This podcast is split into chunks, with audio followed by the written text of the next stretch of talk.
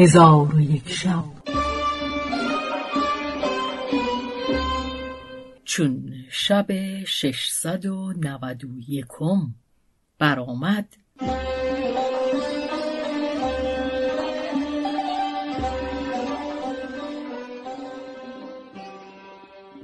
گفت ای ملک جوانبخت. چون آن جوان سخن جمیل بشنید به او گفت ای پسرم، باید با او مشورت کنم که او خردمند و از کار آگاه است. جمیل گفته است که چون شب تاریک گشت و هنگام آمدن او شد، آن پسر به انتظار او بنشست. دخترک از عادتی که داشت دیر کرد.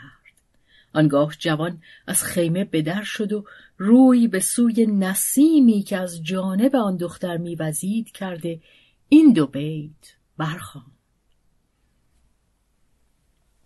ای باد بهاری خبر از یار چه داری؟ پیغام گل سرخ سوی باغ که یاری؟ زلف بت من داشته ای دوش در آغوش؟ نه نه، تو هنوز آن دل و آن زهره نداری. و باز به خیمه اندر شد و ساعتی به گریستن بنشست. پس از آن با من گفت ای پسرم، دخترم به مرا حادثه ای روی داده، وگرنه تا این زمان دیر نمی کرد. تو در این مکان بنشین تا من خبر او از بحر تو باز آورم. آنگاه شمشیر و سپر بگرفت و ساعتی از من غایب شد. چون باز آمد دیدم چیزی در دست دارد و بانگ بر من همی زند. من به سوی او بشتافتم. گفت ای پسرم، میدانی چه حادثه روی داد؟ گفتم لا والله نمیدانم. گفت دختر عمم به سوی ما روان گشته، شیری سر راه بر وی گرفته، او را از هم دریده است و از وی چیزی بر جا نگذاشته مگر همین که میبینی. پس آنچه در دست داشت بر زمین نهاد. دیدم که آن گیسوان و استخوان‌های سر دختر است. پس آن جوان سخت بگریست و به من گفت از جای خود بر مخیز تا به سوی تو بازگردم.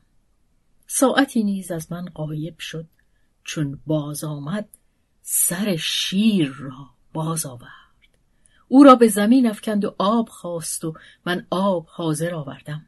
دهان شیر بشست و او را همی بوسید و همی گریست و این ابیات همی خواند: ای دریغا صبح ظلمت سوز من، ای دریغا نور روز افروز من، ای دریغا ای دریغا ای دریغ، کانچنان ماهی نهان شد زیر میغ.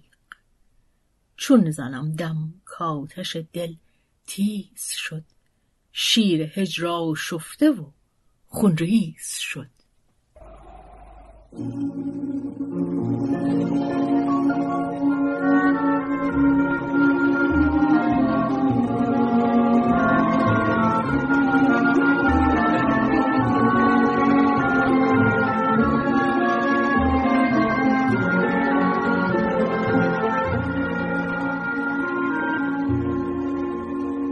پس از آن گفت ای پسرم، تو را به خدا به قرابتی که میانه من و توست که وصیت من بنیوش و پوشیده دار که من همین ساعت هلاک خواهم شد.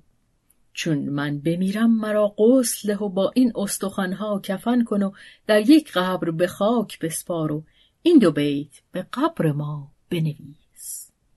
من آن کسم که مرا هر که دید می گفتی سهیل مشکین زلفی و ماه زهر زغن، کنون به زیر زمینم چو 100,000 غریب، گرفته این تن مسکین من به گل مسکن.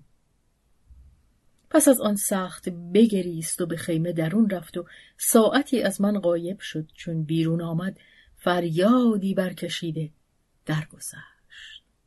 چون این حالت بدیدم اندوه من زیادت شد و از غایت حزن از هلاکم چیزی نماند. آنگاه پیش رفته او را در آغوش گرفتم و آنچه با من گفته بود چنان کردم و 3 روز در سر قبر ایشان به سر برده، پس از آن راه صحرا در پیش گرفتم و تا 2 سال زیارت ایشان ترک نمی کردم.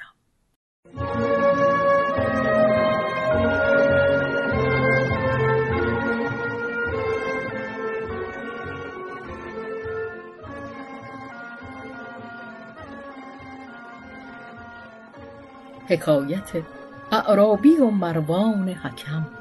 و نیز حکایت کرده‌اند که روزی معاویه در دمشق بر تخت خلافت نشسته بود و از آن مکان منظره ها به هر 4 سوی داشت که نسیم از هر سوی بر او می‌وزید و آن روز روزی سخت گرم بود که ناگاه مردی را دید که پا برهنه همی آید و از اثر گرما به رنجاندر. معاویه با حاضران گفت: آیا خدای تعالی بدبخت‌تر از آن کسی آفریده که در این ساعت گرما به بیرون آمدن محتاج باشد، چنان که این مرد در این ساعت پا برهنه همی آید؟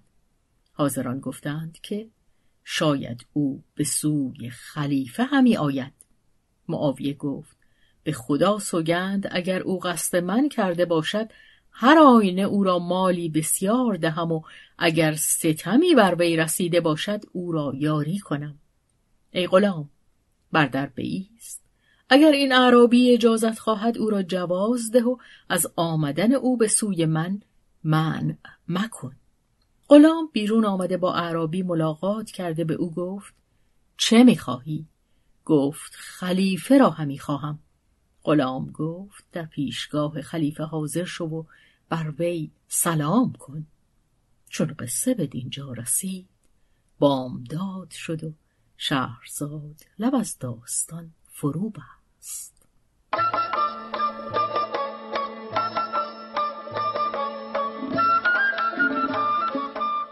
قصه گو شهرزاد فتوحی.